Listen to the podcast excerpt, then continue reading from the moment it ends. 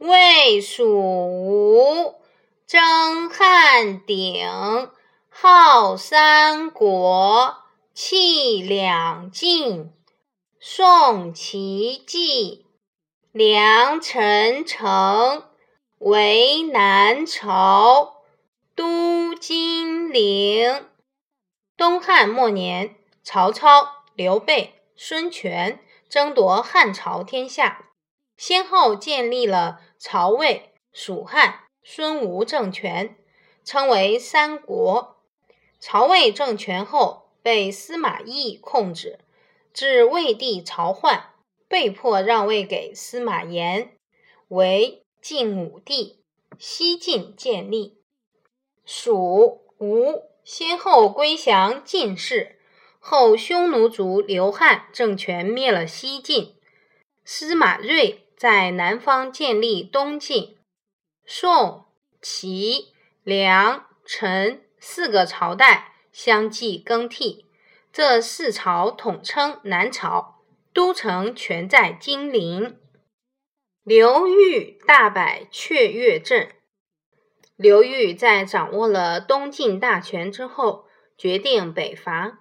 公元四零九年，刘裕从建康出发，不久就灭了南燕。几年后，在刘裕平定了南方的割据势力后，再次北伐，进攻后秦。那时候，北方鲜卑族建立的北魏开始强大起来，势力已经发展到黄河北岸。北魏在北岸集结了十万大军，威胁晋军，使晋军无法顺利前进。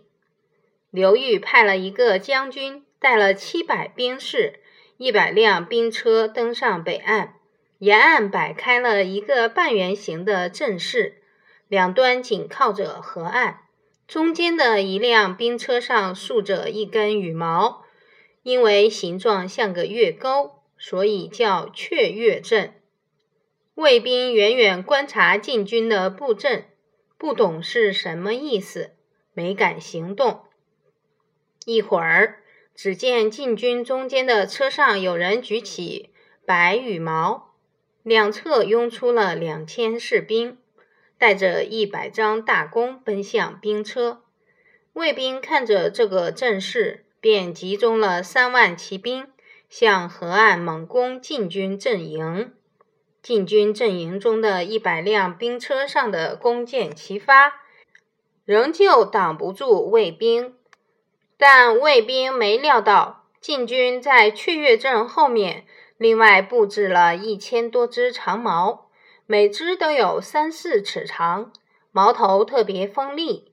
当卫兵向兵车猛攻时，晋兵用大铁锤猛击长矛，那长矛便往阵前飞去。三万卫兵一下子就被射死了好几千。